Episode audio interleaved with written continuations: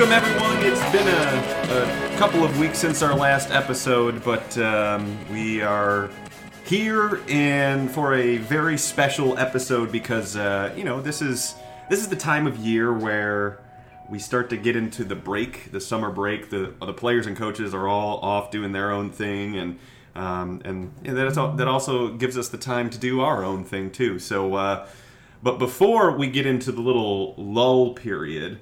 Um, we wanted to do something that we've never done before, and uh, making his Bills beat debut and his swan song. And not only do we get one Rodak, we get two Rodaks uh, uh, on the pod today. Not Rodak's mom. Not Rodak's mom, unfortunately. but Mike Rodak of uh, ESPN has covered the Bills for the last six years, has never been on the Bills beat. We always tell him, hey, you know what, Mike? Just not this week. Just not this week before we go in and record. But seeing as how it's your last week, I feel like it's the week. I just feel like you ran out of guests, and now you've reached the bottom of the list, and here I am. Well, the funny thing is, we've had like maybe three guests total. ah, Yeah, we don't often do guests, but we made a, a special exception. Yes, for this but when you do, you do it well. Yes. So welcome to the Bills beat. I know this is a big honor for you. Yes, is a, is a great honor. I think everybody's wondering now who the other Rodak is, Yes. and it is my very handsome son, Harry Rodak, who is sitting with us and staring down the host of this podcast. Well, he's staring me down because I said it's your first and last time Yes. uh, on the And podcast. he's- he's wondering like, what's going on. So, yes, Mike Rodak is with us. Um, for those that don't know, Mike will be leaving the Bills beat, um, moving down to Alabama, and uh, where he and his family are moving down to, and um, yeah, he's gonna he's gonna be living the Bama life from here on out. And uh, but before he goes and just up and leaves us, we wanted to take a you know maybe a, a broader view of the team this year, and then maybe to get into a little bit uh, more of a trip down memory lane with this Bills team and, and what they've been in, in the years that uh, we've covered that. Maybe some a funny story or two. I'm sure will will pop up. But um, before we do anything, I know th- this is a kind of a, a, a Bill season that a lot of people have differing opinions of. Like some fans are expecting playoffs, or they think they better make the playoffs, or people should be fired.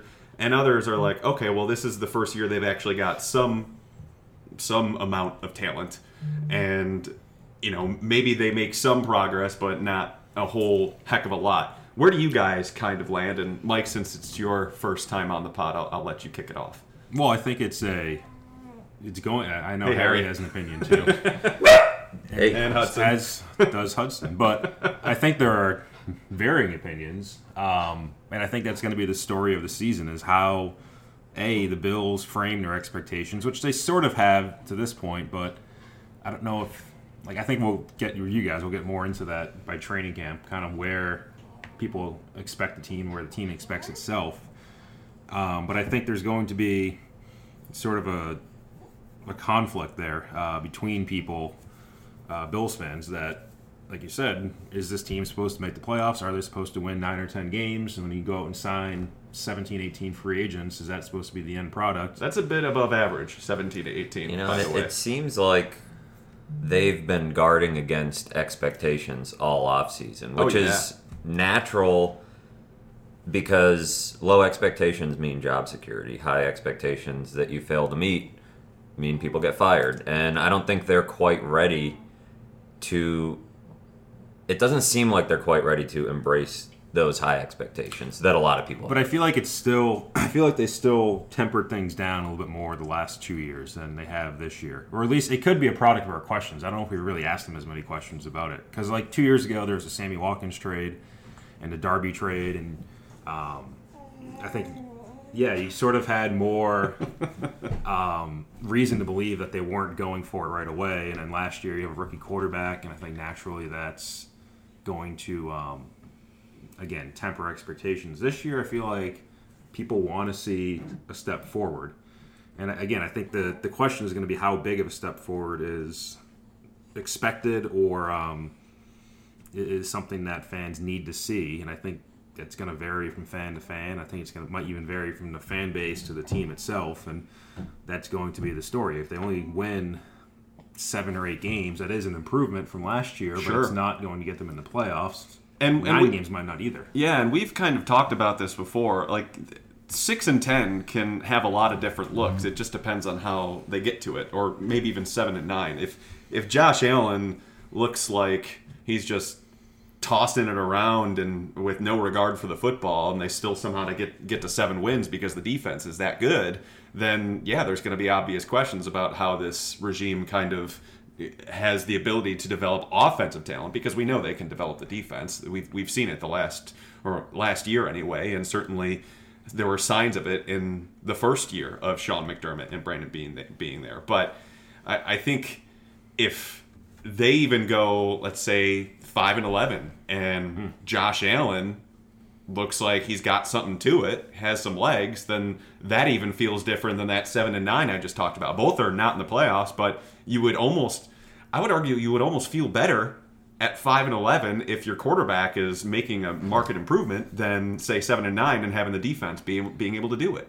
Yeah, that's going to play a lot into it. Kind of how Josh is. I mean, uh, kind of a subset of that. I think there's going to be a little bit of conflict. I think between what people want to see out of Josh Allen and what I think the Bills want to see out of him, because people want to see that gunslinging Josh Allen, who's an exciting runner and he's going to chuck it up deep to Robert Foster and John Brown. It's just going to be mm-hmm. high flying offense. He's going to be like his idol Brett Favre. Where I think the Bills kind of want to see him reel it in a little bit because they they've talked about it pretty openly that they don't want him to run as much. Um, you, you don't want him to be the leading rusher again. I think was the quote either Beane or McDermott had at the end of the year. I think that's a pretty safe thing to want, though. Right, To not have your quarterback be the leading rusher. Right, but beyond that, I think they want him to sort of take what's in front of him a little bit more. Um, he did have some of the, or really the longest uh, air yards per pass last year. I think maybe Jameis Winston only had more. And if you look at the last 10 years, he's right in the top three. So he's taken a lot of chances deep. He's not checking down very much.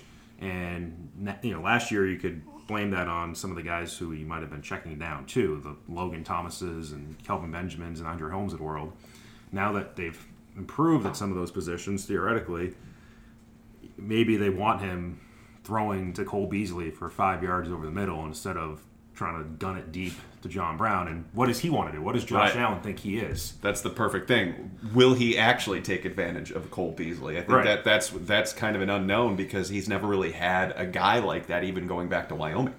It, it's not a strength of his what Cole Beasley does well necessarily. I mean, Cole Beasley's going to rely on timing, uh, patterns, and and you know seeing the coverage and getting open underneath. And Josh Allen hasn't yet shown that he can you know be productive uh, in that area of the field. And I think that's part of why he became the type of quarterback he did towards the end of the year, and why the offense looked the way it did with a lot of deeper routes and almost his legs being the check down option. And you can win that way, but you also, you know, in order to have a more complete and, you know, sort of dynamic offense, I think you don't pay Cole Beasley all that money if, if you're not going to throw him the ball. And, uh, and you're certainly, you know, you're certainly betting on Josh Allen improving in that area by getting Cole Beasley because it's not it's not so much like oh he has Cole Beasley he'll automatically be better in that area because he has a better target it, because accuracy is the issue and Cole Beasley's not a very big dude. No, he certainly isn't. Um, None of so their receivers are. no, they're not. I mean, John Brown is a small dude. I was surprised when I saw him in person. you know who their biggest Small. their biggest receiver is right now? That's scheduled to make the roster. Zay Jones. Zay Jones. Right. And He's he's gotten huge. bigger. it's only because he got bigger over the offseason. He's only what six one. Yeah, six one or 6'1", six two. 220, I think he's up to now. Hmm. So they don't. But it's funny because they had Andre Holmes and Kelvin Benjamin, and In the story, Andre- didn't really work out. so- Andre Holmes was a five foot eleven receiver that masqueraded as six foot four. right? But we always heard about catch radius and how when you have a quarterback like Josh, you want to a guy with a big catch radius, and you can just throw it to him. That's what we heard with Kelvin Benjamin. They tried catch radius. right, that didn't work. It's- I'd now almost it's gonna say be- that now they want Cole strategy. Beasley will end up with having a better catch radius than Kelvin Benjamin because Yeah. he can go and get the football, whereas Kelvin Benjamin, you kind of had to hit him in the area where he didn't have to move. Yeah, there wasn't a lot of fluidity with with Kelvin Benjamin. But uh, I guess what, um, Mike, since you really don't have any skin in the game now, what are you expecting out of this team this year? I think something less than what the fan base is expecting, but something better than last year. What do you think the fan base is expecting? You, if you go on onto Twitter, and sometimes I make the mistake of doing that, The Twitter bubble. then I think nine to ten wins is what you hear a lot. In I wild think card, I think that that is a little bit optimistic. right? I think seven to eight is where I would pick them. And again, I don't think yeah, it isn't. That's not going to make it the playoffs unless you're in a terrible division like the NFC West in 2008. That's the only time it's going to work. At the moment, I think they look like a seven or eight win team, but I also don't think fans are totally unfair expecting or wanting nine or ten wins. No, I don't think so either. I think year 3 mm-hmm. with a head coach and general manager, year two with a quarterback. I mean, you look around the league at what some other teams have done in that situation, and they've improved quite a bit. Some contended for Super Bowls. So, I mean, is Josh Allen going to make a big enough jump for them to be a nine or ten win team? I don't know. I- I'm not convinced that he will, but I, I'm also not blaming fans for setting the bar there because I think you're hitting the point in this regime where you have to start setting the bar higher because Right. you can't just be okay being a, a six and seven win team and then go into year four and the pressure would really be on assuming they survive that which i think they would but again it all depends on how you get there if you get Right. there with with infighting or anything else that can develop when things start to go sideways. That's where i think this is going to be interesting is it's easy to have a good relationship when there's no expectations mm-hmm. and you know you're kind of in the early stages of of tearing down the roster and, and building it back up and you have all this time and there's no jobs on the line. But when there's jobs on the line and when you know there's blame that starts to go around and outside expectations start to you know close the walls in a little bit that's when you find out the type of relationship you have and i think sean mcdermott and brandon beane have a good one but you know it hasn't really been tested i don't i don't think even last year when things went poorly everybody knew, you know, rookie quarterback injuries were, were hurting them. Obviously, they screwed up the quarterback situation, but it wasn't like they were going to be a playoff team if they didn't do that. So, Right. it, you know, now that there's expectations and there there could be some some pressure and and jobs on the line, I think that's where you know you really start to learn about you know these guys and and how they work together. Well, let's not forget early last year when, not even when they were two and seven, when they were bad in like September, a lot of the Vegas odds gave Sean McDermott either the best or the second best chances to be fired or to be the next coach fired. And obviously that was a little bit off base because I think everybody around here understood where he was at in terms of expectations versus his, his point in his tenure. But um, right now he's 15 and 17 as an NFL head coach. If they go seven and nine this year, he's going to be one more game below 500. Uh, I have to do the math. 22 and um, what's What what's- happened? What happened what's to your 17 20? plus nine? 22 and 26. I mean, a, a fourth year coach going into his fourth year who's 22 and 26, who hasn't made the playoffs in two years, under normal circumstances, not Buffalo ending the playoff drought, you know, ha- sort of the way they framed it here, but just a generic NFL head coach who enters his fourth year, 22 and 26, with one playoff appearance in his first year. A is does he stay? Does he even get into the fourth year? B is he on the hot seat? The hot seat in his fourth year. I think clearly I absolutely, and I Right. think you know what's funny is like you go into these seasons, even going into last year, everybody knew everybody was safe mm-hmm. through year two. Like, I think that was even more understood than it is right now. But when they were struggling, I think to the Colts game, there was a lot of criticism from fans. Mm-hmm. There, all of a sudden, the the whole expectations Oh, yeah. You know, start to get out of whack when they're actually playing games and they're struggling and things aren't going well. There's more pressure, and I don't think any of that came from ownership or anything like that. I think they were getting through year two if they went one and fifteen, but I think this year, you know, at, everybody's thinking they're still safe going into year three, and they probably are. Uh, but if they start losing football games, people get impatient quickly because it's easy to look at things in the off season and take that long term approach. But when it's week to week and games are being played and games are so close in the NFL and there's so much parity that you know you start to feel left out uh, of the shuffle a little bit if you're not one of those teams making an improvement. Sometimes they're not though. Sometimes the games aren't close. Like last year, when Exactly. the Bills got blown out by the Ravens and the uh, the Colts and the Bears and at the Chargers to some extent. I mean, if they start doing that again this year, then watch the fuck out. Yes, absolutely. Welcome to the pod. They're in trouble. Um, well, what I was going cover to your say, ears, Harry. wrote one of Rodak's questions before we started recording was, "Is there swearing on this podcast?" And we said, "Absolutely." It goes there to is." show you if I have listened to the podcast. Or not. I know. but I have I have made it clear that I am uh, I do not discriminate against any particular podcast. I just don't listen to podcasts in Yeah. general. Yeah, I would know rather that about listen to uh, to music. Just It, how I'm wired, I guess. I don't know. in different More strokes. power to Maybe you. well, actually, you know what? Maybe when I'm gone and I, I'm not around it on a work basis, and I don't want to listen to work when I'm not at work. True. Maybe if I'm not working, I'm a house husband. Are you saying? Are you saying you're going to subscribe to the Bills beat? Maybe I will. Wow. How do you subscribe to a podcast? You Oh, have to go wow. on a little app, and you have to. Do you you have you have an iPhone, right? I do. Okay. I, I have never subscribed to a Th- podcast. Then you click on podcasts and you search the podcast you want. Okay, that sounds easy enough. Yeah, it very much is.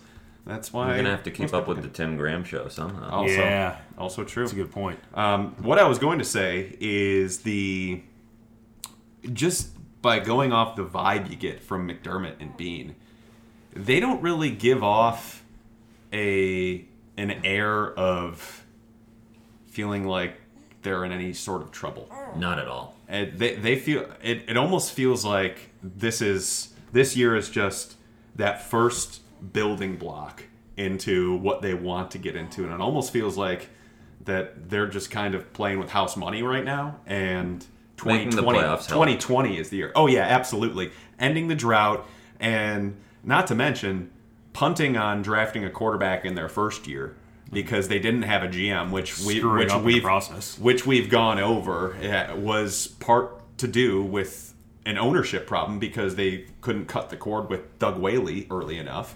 Um, but because they didn't draft a quarterback that first year, because they made the playoffs and, and they went for it that first year, it's bought them time to start that real rebuild in the second year. So now this year is their de facto second year, and next year will be the one where they get judged on. At least that's the way they're coming across. and it's right quite now. the um, it's quite the luxury that they have the patience they're getting from ownership and, and the long leash that they're getting because it's really not common um, you know we i think i've brought up the example of you know gus bradley and dave caldwell in jacksonville but they waited around for four years with the same idea, you know, hitting the reset button, tearing the roster down, building it back up, getting their quarterback. Sometimes you're patient for the sake of being patient and it doesn't work out. So that's where, you know, we're entering this weird in between zone. Like you said, Th- this is the first year where there's mm-hmm. some legitimate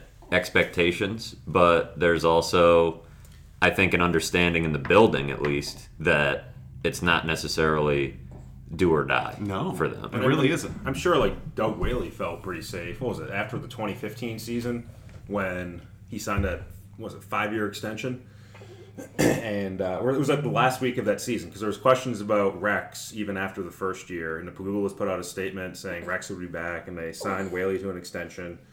And you can even look at that 2015 draft for Whaley. Like, oh, I just got Ronald Darby, who finished second and rookie of the year, and Karlos Williams was a steal in the fifth round, and uh, he was probably feeling pretty good. And then he was gone, you know, basically a year later. You, you call that off season. Mm-hmm. His, you know, was he truly here? But um, I would don't know, argue, things I would change in the argue he wasn't. Well, it also kind of brings up the question of, and obviously we're going way down the line here, but you know, who Brandon Beane, I don't think has the power to to fire Sean McDermott. No. No. and you know vice versa would be true as well and so that's where you know it, the whole pecking order gets a little interesting um, you know if things go sideways obviously you know sean mcdermott has brought up too that you know some of that relationship can be tested by success and who wants credit and and all things like that so i don't know it's an interesting philosophical discussion and one that you know ownerships had it pretty easy uh, I think you know, Right. to be able to say, "Oh, we got these guys we really like, and we're going to be patient with them and let them do their thing." Um, but being an owner gets a lot tougher when you know you get into that that gray area and you're not sure whether you've got got the right guys. And this will be a big year in determining you know if they do. Now let's look at it on the flip side. Can this team, the way that it's constructed, the way that the AFC is, which is probably weak, could the Bills flip everybody's script and surprise people and be right there for a wild card spot by, by the end of it? Yeah. Yeah. I think so. I think Yeah, so as I well. think they can. Um, I I think it's going to take several things coming together. First of which is health, and I think this spring we've already seen. I don't know. There's just some years we can tell teams is going to be banged up, and with all They've the injuries pretty this lucky spring, right? with injuries the the, first couple of years. Whether it's lucky or good, I mean, I tend to think injuries are mostly luck. Obviously, the training staff can help, but You can't But they have been pretty fortunate, and so Especially with the offensive line, and their offensive line was like begging for an injury. Exactly. Outside yeah. of Russell imagine Bodine, I can't remember what, one. what it would have looked like with with a few injuries. I mean, I, they've had a couple, Fewest but man games lost last year is I think what Beane said. The year before, I want to say is similar too. so you're right. Health is going to be a big thing. I mean, it's becoming uh, cliche to say, but obviously a lot of it depends on Josh. Right. And if he takes a big jump, I don't see any reason why they shouldn't push for a wild card spot. And I think that's where you know, especially if this defense holds to where it was, you know, as one of the best in the league, or even gets better, then you know there there should be every expectation of that. Especially like you brought up in this AFC that it's not that impressive uh, of a conference outside of you know the Patriots and who else at this point. Kansas City. Kansas yeah, I mean, City. You got to give them with Mahomes, even. But then what the hell is the AFC North? Like what's what's that going to be? Like and that's every- the division the Bills play against. They everyone even play wa- against everyone Kansas wants City. to think that Cleveland's going to take this huge jump, but we still haven't seen. I mean, the them. do. Steelers, I think, are still a good team. Yeah, probably. Roethlisberger. But they've got a lot of questions, and And yeah, the, Juju. the Browns are a team that people are fearing and thinking that they could make that jump, but it's not a guarantee with some of the personalities they have in that locker room and mm-hmm. Um, an unproven coach. So And there's the a you still have some good quarterback. Andrew Luck, Deshaun Yeah, sure. Watson. You have teams that they if like if those teams won eleven or twelve games, they wouldn't shock me.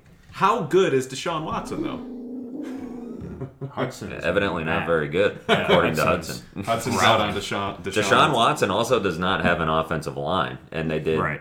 next to nothing to address that this offseason, which I think is part of why Brian Gaine got fired um, in sort of unexpected fashion. But um, it's interesting because you know there's a lot of these teams in the middle ground that you don't really uh, Right. you don't know what to expect, and the Bills are now one of those teams. I don't think you can just continue to expect them to be at the, the bottom of the standings like you know most people have the last couple of Not years. really sure if there is a team in the AFC though that would really. I mean, the Dolphins, but besides that, is there really a team you can say is in the bottom tier? Bengals. I've always just felt. I don't know. Like I, I'm not a believer in Andy Dalton, but I think he's a decent quarterback. Like I'd still put him above Josh Allen. I mean, given the way Josh Allen played last year, I don't think puts him above Andy Dalton.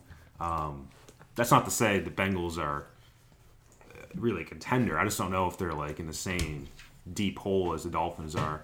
I'd almost put honestly. This sounds a little crazy. The Raiders. I think the Raiders might be in that bottom tier. Like Oh, why would that be crazy? They still don't have Yeah, a quarterback. they don't. They don't. and You're their right. defense is pretty questionable. They're still They run by traded Jon away Gruden. Amari Cooper. They traded away Khalil Mack. They've which- got hard knocks. right which- They're going to be interesting. They're going to be Antonio Brown and Yeah. a Richie. team that you can't turn your eyes away from, but I'm not sure they're going to be a very good team. That's another te- that's another regime that's got a long leash and or a head coach at least that has a really long leash and mm-hmm. You wonder if it's justified. I don't, I don't think Denver's going to be all that good this year either. Yeah, That's probably a good call as well. Joe Flacco, their talent has been going down the tubes a bit. They're they're basically flipping over their entire receiver core. I mean, it's they they just lost uh, Matt Paradis in free agency and didn't really do much to replace him. They they signed Ja'Wuan James, who's an okay offensive tackle. I mean, their defense is still pretty good, but I mean, is anyone trusting Joe Flacco to go out there and sling it around to get get you some nine or ten wins to get I'd the put playoffs? the Bills in the same category as like the Jags, the Titans, the Jets. yeah, um, I think that's fair. Maybe slightly ahead of the Bengals, but I don't know. Bengals Slightly. still, the Bengals can still win a few games. Like Yeah. The Ravens Bengals are still one have of those teams. offense. I Bengals have AJ Green. I mean, they have some decent players. The Ravens are going to be one of those teams, I think, too, because they've Yeah. had some turnover, and Lamar Jackson isn't, you know, any more proven at this point than Josh Allen is. And, You know, he got a playoff appearance and all that, but you know they had an incredible defense and you know good good team around him, so he's got a lot to prove as well. And there's that's where there's there's so much uncertainty in the conference that I you think know, we're forgetting one be- good team though, the Chargers. I mean, they went to the AFC They are, Championship. yeah. Yeah. They And went to Philip the, uh, Rivers isn't. playoffs. He's not slowing down anytime soon. Yeah, the Chargers, the Chiefs, the Colts, the Patriots. I'd still put the Steelers in there. I think. Big I don't Ben think is- I would. I consider them a, a contender, Yeah. but not a lock. Right. Um, The to North be in is- the, the playoffs. The North is just weird this year because I don't know what to make heads or tails of Pittsburgh. Cleveland is supposed to be good because they added a bunch of talent, but if that thing goes sideways at the beginning, they've got a lot of personalities in that locker room that will kind of go haywire a little bit.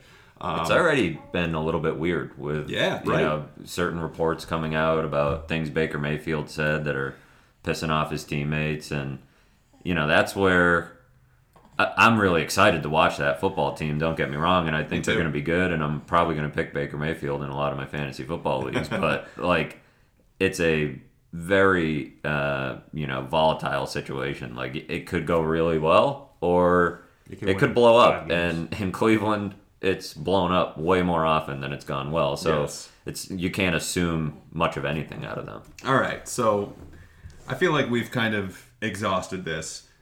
I want to go into a more fun thing that we kind of discussed.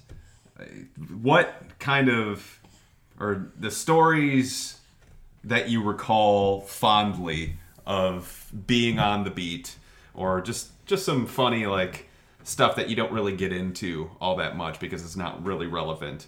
Um, Mike, what was your first year covering the beat?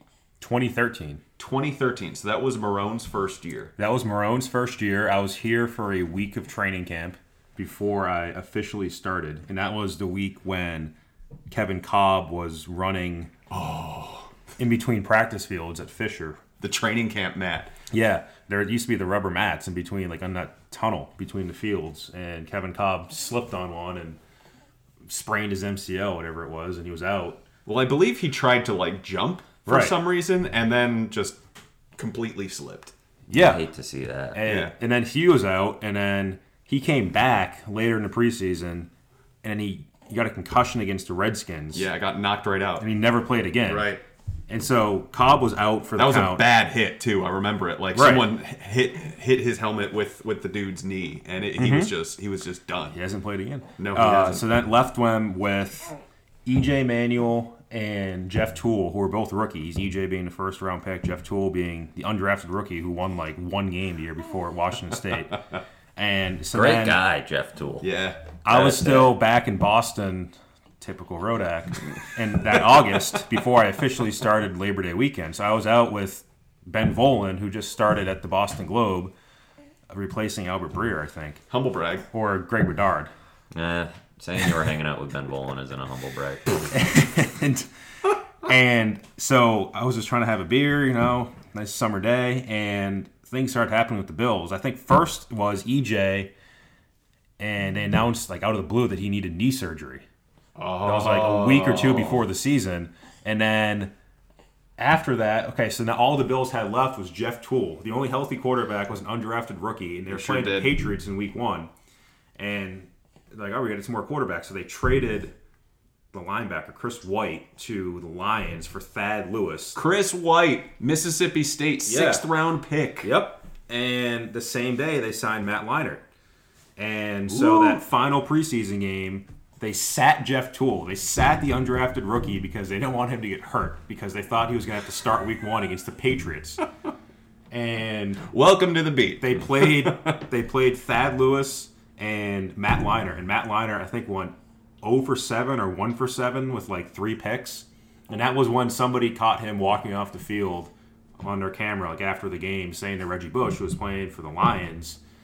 'Cause That's who they're playing in the final preseason game, and saying like, "Oh, I'm done," which I don't think he ever played again either. he certainly did not. So- and he was correct. Yeah, Right. right. He, he He certainly was done. He called his shot, and Now, and luckily was for right. the Bills, EJ Manuel came back in Week One Oh yeah, thank and God. they actually Luckily. they actually came close to winning that game.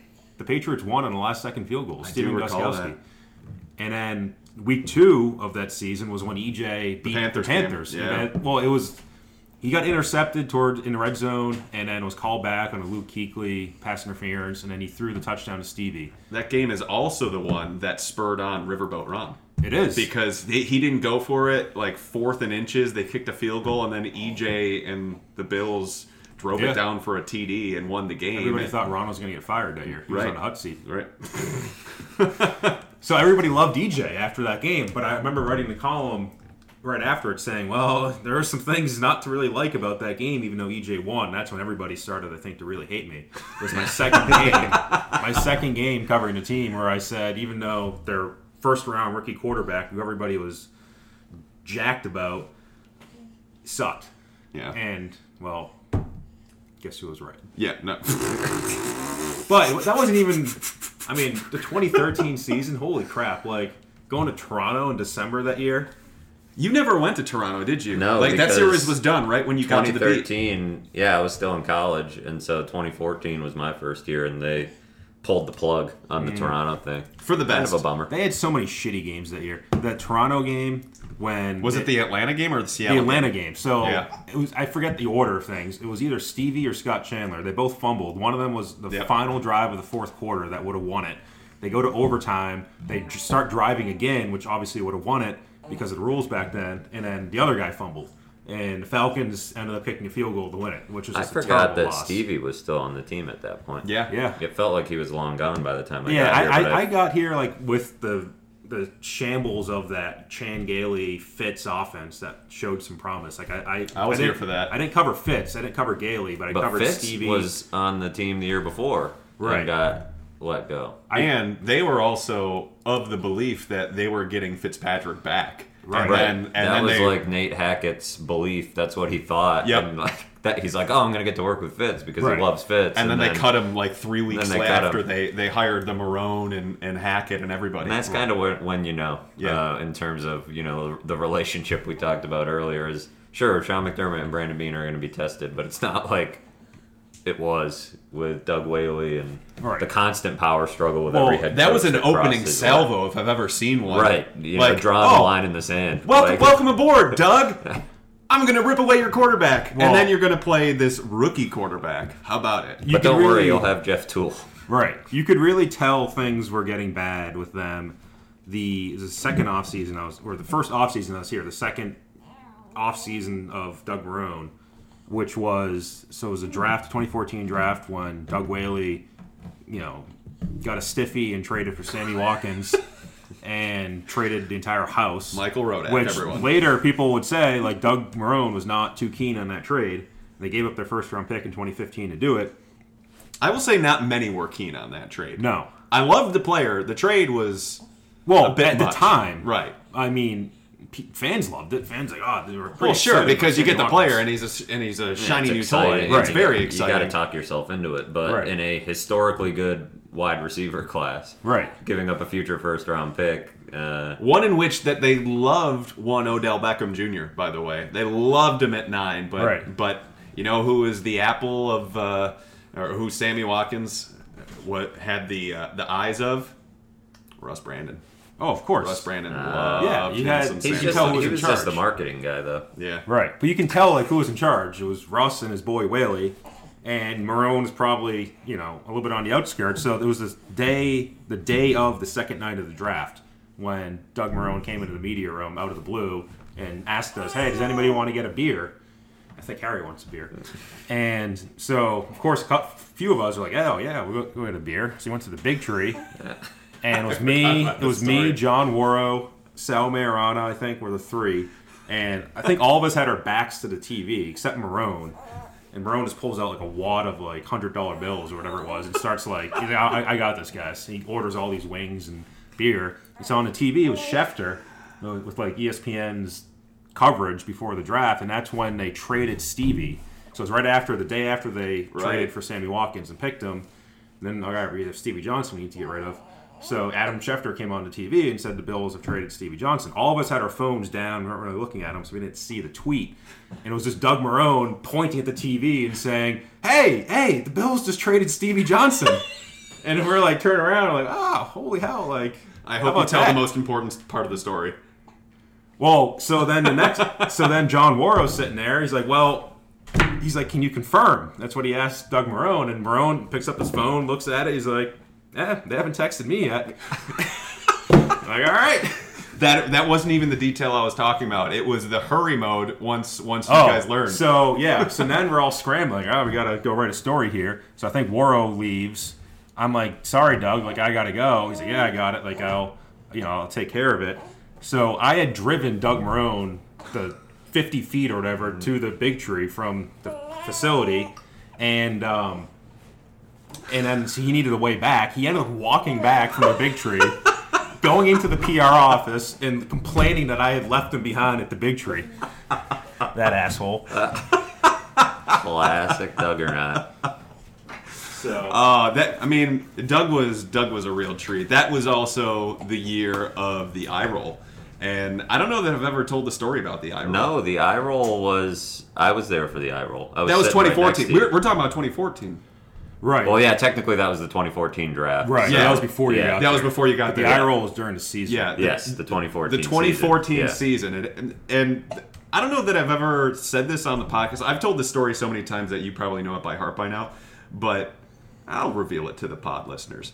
So throughout the year, I was just curious about Doug Marrone's fourth down theory and what he would do because he would like to punt a lot. And so I would always ask him in press conference, like, okay, this situation, exact situation, why, why did you punt here? And then and then after one of the press conferences where I where I asked him about it, he he was walking with me um, right after the press conference and goes, "I like that you ask that stuff. I really do because then it gives me the opportunity to explain myself." I'm like, "Perfect. I'll, I'm gonna I'm just gonna keep on asking it." So this Denver game, right? Um, they wind up punting down 14 with six and a half minutes to go. I believe in Denver territory. And it's like what the hell was that? And so everybody was like why are you punting here doug? This makes no sense whatsoever.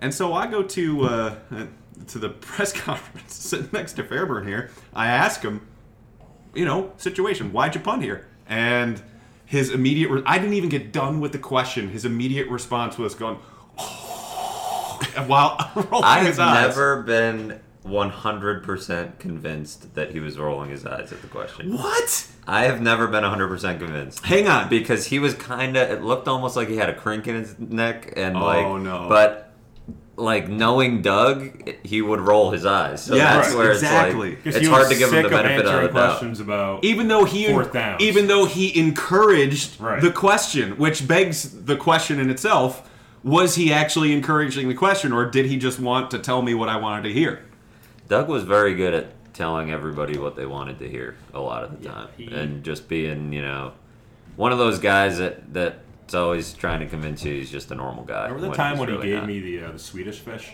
He had Swedish fish at the podium one time, and he's like, "Hey, do you want some?" I was like, "Sure." I took a handful of Swedish fish during the press conference. wow Well, there's also that time. I think it was the end of his first year, so 2013. I forget what what the hell did Tim write? It was something. Oh, it was questioning when EJ was hurt at the end of the year. Like it was like the third time he injured his knee that year, and I think Whaley said or um, Marrone said there was like a 110 percent chance, or he's 110 percent confident he would play in that final Patriots game. yeah and he didn't. Yes. And Thad Lewis played instead, and it was at the airport, the Buffalo airport, like the Prior Aviation uh, hangar.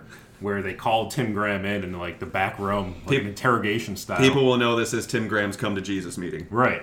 Where Marrone and Did he tell this story Yeah. on the podcast? He- he- no, I not know he's this told it on podcast. the radio. He told it his podcast several yeah. years ago, and that's Yeah. when like the former PR guy Scott Berchtold and Marrone both sat him down, like you know, in this dark room with the probably the light bulb hanging over, flickering, and questioning him on this story.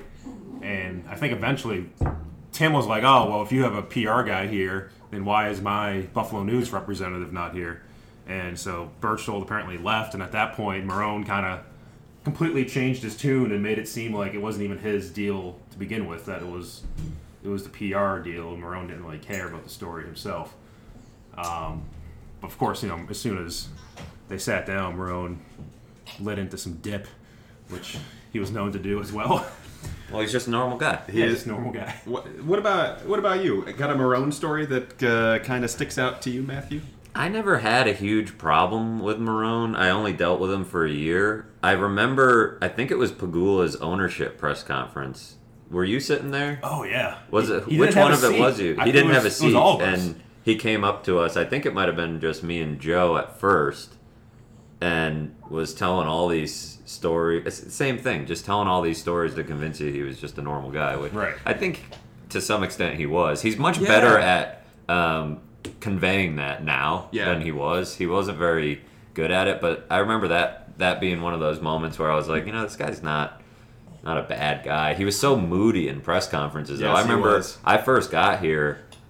You know, nobody like introduced me to him or anything, and that whole first week was when he was being like an asshole Right. at the podium. Like, wouldn't say That's anything about John Warrow would have was questioning him. Was Mario Williams. Mario Williams, yeah, and it became like a big issue, and he like wasn't talking, and I was like, man, this guy's gonna be a, a I- pleasure to deal with. I but he ended up being okay. And remember, we saw him at the combine too after um, Mm-hmm. after he left, and he was cordial with us and, and hung out for a little while. But On yeah, the he was sliding he was scale of authenticity. I think he was probably still better than Rex. Yeah, Easily. oh, one hundred percent. Rex is Great segue, Rodak. a little bit of a Great segue. showman. And, and by the way, Marrone, Marrone has gotten miles better um, down in 100%. Jacksonville. And so I don't want to discredit what he's done down there. I mean, he's he's definitely turned it around. And like I especially said, I always hearing stories him. from the Jags writers and, and stuff like that. And I never really had a big problem with Doug either. I, I just wanted to know what what he was thinking about a lot of times, and it was just. I also thought it was pretty funny to because he's very expressive in photographs. So Yes. I, I always thought it was very funny to tweet photographs of him during different moments. And he had Jim Schwartz as his uh, defensive coordinator when I was here, and he was a treat as well. Oh, Yes. when he got carried off the field when they Yeah. won in Detroit. I remember asking players in the locker room, like if that was something he wanted them to do, and all the guys, like it was Randell Johnson and Ty Powell, the linebackers, Johnson. like, oh yeah, like Schwartz told us in the meeting, like he wanted to, to do it, and then somebody asked Schwartz the next week, and he claimed that it was like. Not, he had nothing to do with it. You know, it wasn't any of his uh, his doing, getting carried off the field, which I think a lot of people saw as a little bit embarrassing. Yeah, and I think. I think he was a little bit embarrassed by it after the fact. Right. But man, that guy was something else. Yeah. That was a fun team to cover. Honestly, they've like as I know they haven't been very good in the six years you've covered them and the five years I've covered them, but That might have been their they have team. been interesting. I honest, honestly think like that team was slightly better than the 2017 team that also went nine and seven. Hmm. Because I think Kyle Orton was better as a passer than Tyrod Taylor. As much as Kyle Orton was a bit of a limp dick. I mean, when he slid. Remember the Denver game when he slid I like short of the first down just because you know he's Kyle Orton. He's like he has some Jay Cutler in him. Keep in mind, everyone, this is quite literally the last bit of media that Rodak See, is Tim going Graham be doing. claimed that that was the show, and uh, last week, this past week, whatever. this Little thing did he know. Right, he claimed it was his my last media obligation. But Well, Somebody w- asked me have for Kyle usurped. Orton's phone or phone number or how to get in touch with Kyle Orton the other day, That's and I was like, like story. best of luck. I was man. like, I'll pray for you. you know what? Somebody, I think it was Liz Merrill from ESPN magazine asked me. I didn't have it, but then she published a story about I think it was Doug Marone, and I think she got a quote from Kyle Orton somehow. He must be in Liz somewhere is in Iowa. very good. But that's another Bills memory. Kyle Orton, when he retired, and you know everybody's heard his story by now, but the wallet in his locker, and he comes Yep. by and says he'll be back in five minutes. And I mean, that's Never top five like Bills moments. I think Vontae Davis is probably up there. Uh, just weird Bill stories that only happen here. Well, let's get into Rex. Yeah, let's get into Rex. Let's Rex, let's get into Rex because that that, that was I would say of all my six years, those two years by far is when ESPN cared about Buffalo the most, and that's when they, by extension, sort of cared about me the most in terms of going to me on TV and wanting stories from me on certain things. Because Rex is a big effing deal. I'm trying to figure out where to even begin with this guy because it, that was like I, I I don't know about you guys. I often get asked, "What was it like to, to cover that guy?" Right. And I'm not like, sure I have a good answer.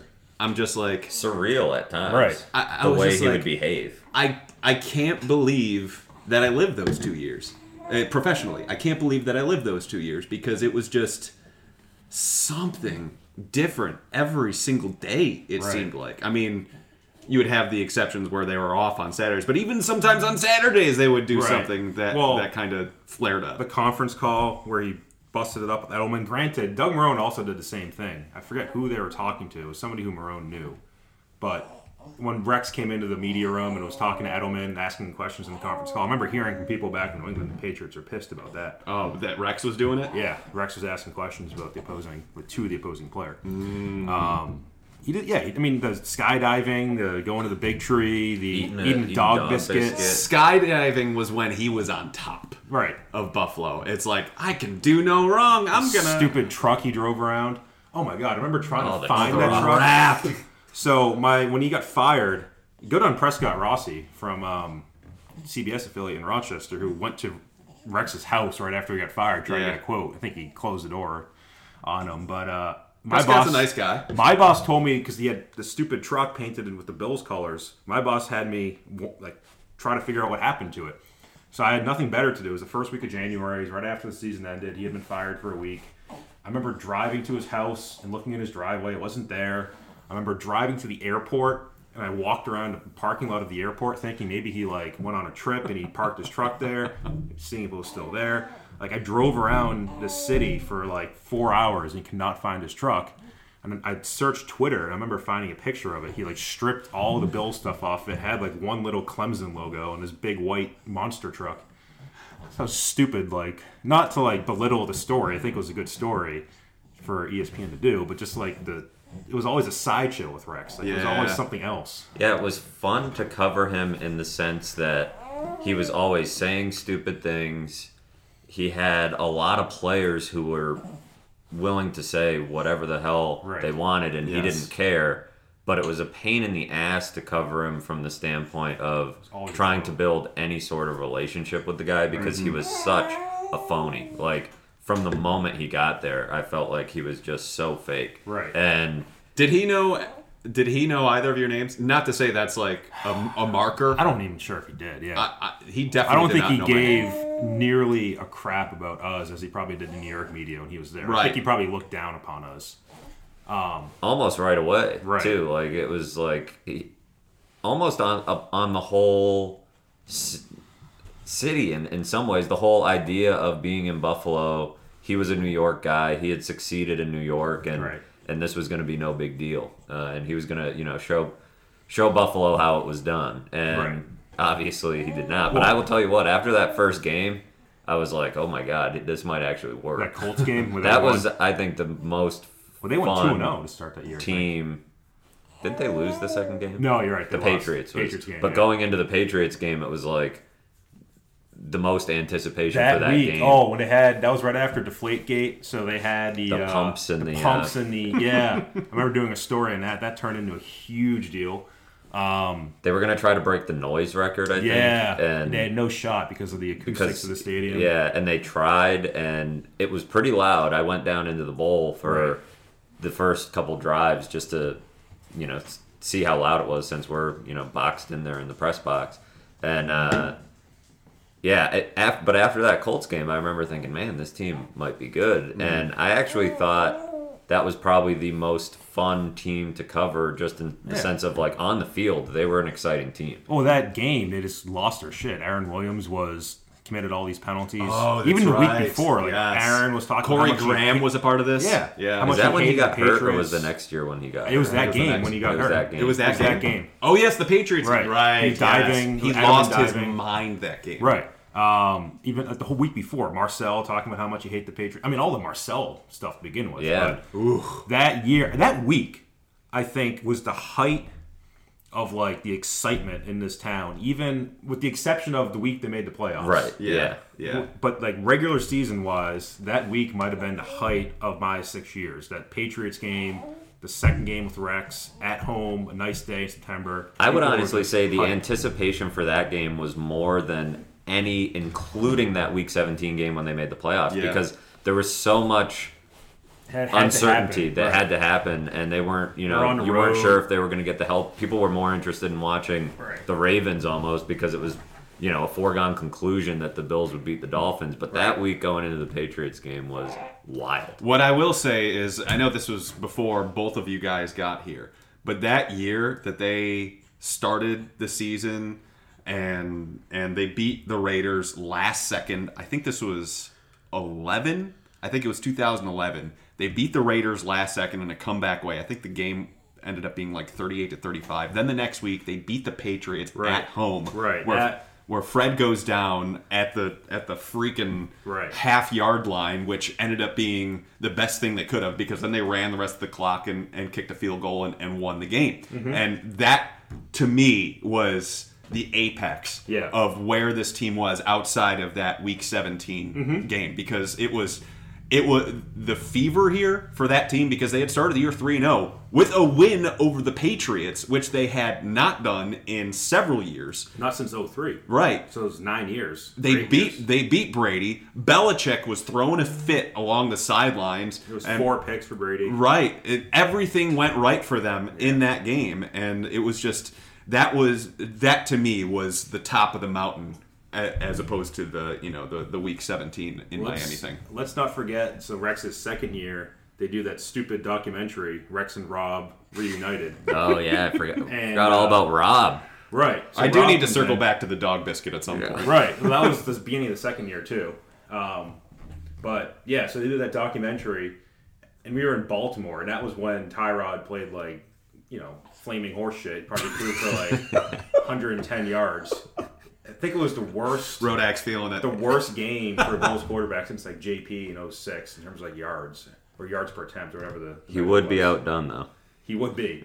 Um, so yeah, I, I remember coming back that Monday night and watching that documentary that it aired, I think Friday night or maybe Saturday, and that's when you have the whole speech that Rex Yes. would be the first motherfucker to go if something went wrong. So something did go wrong. They lost to the Ravens, and he then, was. right. They lost to the uh, the, the Jets that following On Thursday Night Football. Fired Greg Roman. Fired Greg Roman. Yeah, So, that's course- when I asked. Right. and that Uh, was yes because i was i remember i recall i was driving to one of my good friends wedding, wedding, right? And on the way there it's hey greg roman got fired can you send us vi- a video from the side of the road breaking it down i'm like sure Yes. shit sure I remember going and I remember asking Rex the question of, you know, uh, I quoted him without, you know, saying motherfucker in a press conference, but I said, you know, you said you'd be the first one to go if something went wrong. Uh, you're not. So does that message ring a little bit hollow? And he was just like, that was the beginning of the end, I Oh, think, totally for Rex was. because he seemed so defeated. Usually he would come out and like spar with us essentially like if, Right. if you threw tough questions at him he would you know get all agitated but he was so defeated that day and he got more and more defeated as the season And, went yeah, on he that. Raiders game where they were up like two or three touchdowns and they lost, and then I think they came back. That Steelers game where they lost in overtime when they only had which one did they only have eleven? No, Steelers they just ran over them. They Steelers ran over the Bills. it was the Uh, dolphins It was the Dolphins. It was Christmas Eve when it was overtime. They only had ten guys on the field, and Jay Ajayi ran like seventy yards. i forgot about the 10 guys That's thing. that's the next day where Rex came out for his Monday press conference, and he looked like he just went through a, a fucking bender. Like his hair was all messed up. Right, and that's when he Right. came out and said, "As long as I'm the coach, Tyrod is the starter." Right. Didn't he say something along He those did. lines? Yes. And then so he gets fired the very next day. It was Tuesday. I was sitting in um, Hamburg barbershop. It wasn't Lindsay, you know, your great hairdresser. It was the other girl who works there. She's a barber. And I was to, it Amanda? Amanda. Yeah, And I had to. I was live on Sports Center on my phone as she was cutting my hair. Um, so then, yeah, the next day, Anthony. Lynn is now is now the head coach of the Bills, and he comes out on Wednesday. And somebody, I think it was Vic Carucci, asked him, you know, who's going to be your starting quarterback? And this is after Schefter had, had already reported it was going to be EJ Manuel. Anthony Lynn says, uh, Cardale Jones. Uh, no, no, uh, EJ Ma- or EJ Manuel. He like completely botched it. And Anthony Lynn's a, a good guy. I think he was just And a good coach. And a good coach. I think he was just nervous. Absolutely. And, um, Anthony Lynn's one of the best humans I've dealt with. I in this think, yeah, profession. I think in this He's in pretty this good. business. So then they go down to New York. They're playing with EJ. EJ sucks. They benched him. They they play Cardale. That was the game where Mike Gillislee let the kickoff just dribble. It was also the game where Tyrod was there and he showed up pregame In with hood. with a hood over, Right. and he like I took video of him and he gave my camera That the was- death glare. That was of the low glares. point, I think, of the Bills that week. And then the day after, for locker room cleanout day, Right. Tyrod unpacked on the Bills for the first way, first time he's ever done anything of note for Yeah. the media. And so- he had he did have an injury, right? He had some The sort groin. of He had, groin uh, that he had yeah, to go surgery. get surgery on. Because I remember I was at the airport. But that was why they were sitting him to protect Right. themselves against his. he went to Philly a couple guarantees. days later, and uh, he had to fly down for the surgery. I remember being on the same plane as him. I don't think he really said much to me that day.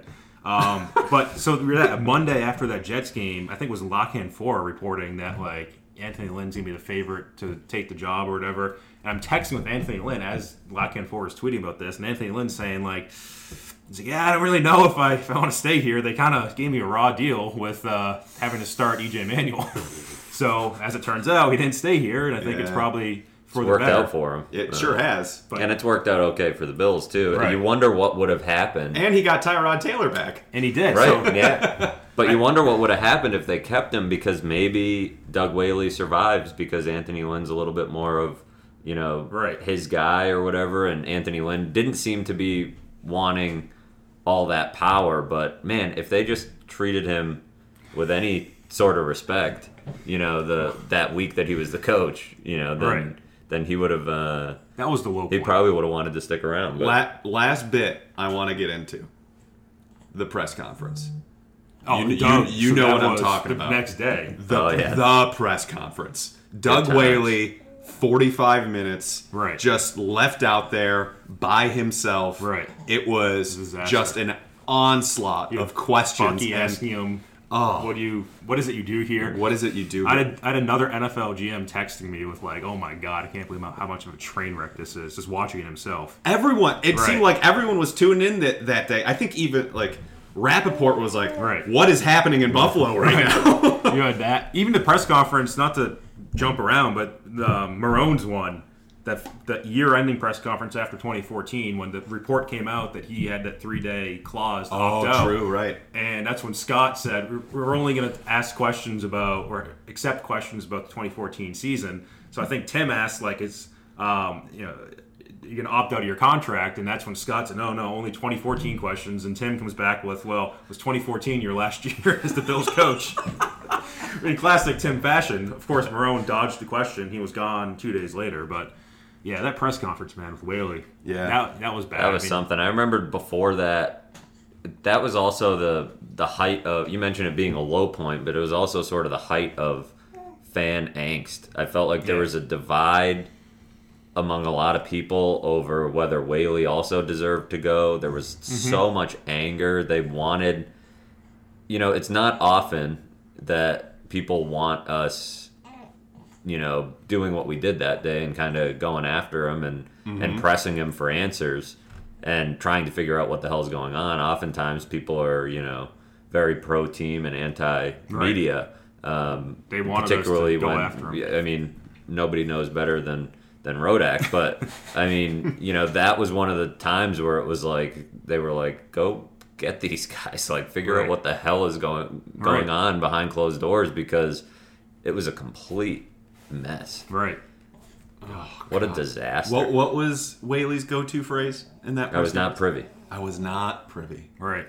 I was not Privy. At one time, privily, he Yeah. said, Right. because he was nervous. Which Yes. I don't blame him. Yeah, I nervous. felt bad for him by At the some end points, of it right. because it was like he was not prepared well at all, and he was left out there trying to answer questions that he didn't have the answers to in some cases Right. because I actually- the owners weren't out there. Slightly feel bad for him. No, of that. yeah, I, I absolutely. do. I, I had, I definitely was, you know, and it went on so long. When does a press conference go that long? Particularly one that's not going well. Deer in the like, headlights. You- and- eh. at that point, when you see what is happening for that long, like let's say it's going on for 25 minutes, that's when that's when you go, all right, guys, two questions. But Right. that that was an all timer. That was, I was remember long. we we um, I forget the event we were at. Was it the owners meetings or the combine? One or the other. We were. It was the combine because we were talking about Tyler Dunne. Or with Tyler Dunne about it, and I remember going back and watching it when I got home that evening. I was up until two in the morning watching this press conference because it was just, it was it was so it was long. damn beautiful. You can still. Uh, Forty- I think find it- on It's on website. it's on BuffaloBills.com. Oh, they yes. probably left it out there. Just They did. Probably for They did. It's still out there. But that that was if we're talking about most memorable times covering this team, that press conference is right near the top of the list. I think. I enjoyed uh, the following training camp, 2017, when uh, Tyrod was feeling a little bit, and he threw like a touchdown pass or something in practice, and he just runs down past the media and says, "Right about that." No, he didn't say it to the media. He said it to me. He said it to you. because I had, I had kind of I had written about him a few days before and kind of lit into him. In fact, I think a few practices before that, he it was like they're running a play and he, he ran out of bounds. It was like a bootleg or whatever, straight towards me, kept going towards me, and with his helmet on and everything, said, "We need to, we need to talk after practice." I was like, "All right." Go on. Right. So then, you know, practice is over. I go over and talk to him. Like, hey, buddy, what's up? And and just You basically didn't like call lit, him buddy, yeah, I, No. he lit or into maybe me. you did. He lit into me about surprised. what I wrote, and I remember Zay Jones was there and was like backing him up, basically saying like it wasn't all Tyrod's fault that you know Zay was trying to take blame for a missed throw or something, and I think I basically said to him like, look, like I've seen what it looks like, I've seen what a good passing offense looks like in training camp, and I'm like this has a ways to go, and that's when Tyrod was kind of saying, well, you know, I've had three coordinators or whatever it was at the time, and Which uh, are true trying to learn a new offense, and he's trying to get me to cut some slack. But You're don't not know. one to do that. Yeah, and that's one of the things. Like, there's still people defending Tyrod at that point, and I don't know if my opinions were popular at the time. But you ask anybody anybody about Tyrod now, and it's like, well, that guy was a you know wasn't fit to be an NFL starting quarterback. No, he he wasn't. But I mean, it, he wasn't. He wasn't without flaws, but Right. he also was better than I guess replacement. Like, I mean, we're talking about a starter that is somewhere between 24 and 32 Right. on a, on an NFL team, Right. or throughout the NFL. He may And- never play with the Chargers. I mean, Phil Yeah. Rivers hasn't missed a game. Yeah, he's, Ever. he signed a great gig. I remember when his agent called me and lost his mind because I ranked the starting quarterbacks in the NFL, and I'm trying to remember where I put Tyrod. I want to say it was like 18 ish, 18 to 20, which felt fair, Right. borderline generous. Yeah. Um, and oh man, he got Adisa. after. Yeah, Disa Bakari, who's Le'Veon Bell's agent. he's done a splendid job uh, the last Managing. couple of years with botching contract situation. Great, great agent. Well, yes. So it uh, it has been an eventful um, past six years Mm-hmm. for for Michael, past five for Fairburn, and uh, I think Too many that- for you. I think this is going to be my tenth season coming up. Um, but you know, it. Uh, I, I suppose it's.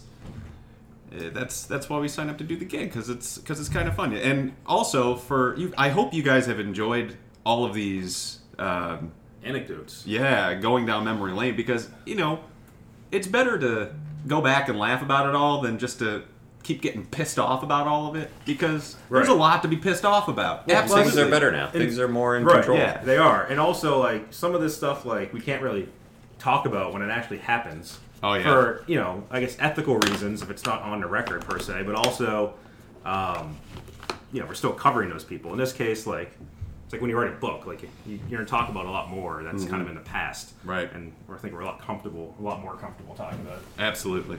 So, Michael, six years it's been. Yep. What's been your favorite part? My favorite part of covering the team, or my favorite memory, Yeah. I think Vontae Davis still has to go up there. I yeah, mean, that was pretty good. just nobody knew. Well, we were even looking during Yeah. the game. We're like, all right, where is that guy? I said, "Where's 22?" And then I went up to then I went up to Boyko, Right. the, the PR guy, and I'm like, "Hey, uh, does I don't see Vontae Davis on the sideline? Is there some inj- something injury?" And he goes, "Not injury related." And immediately we're like!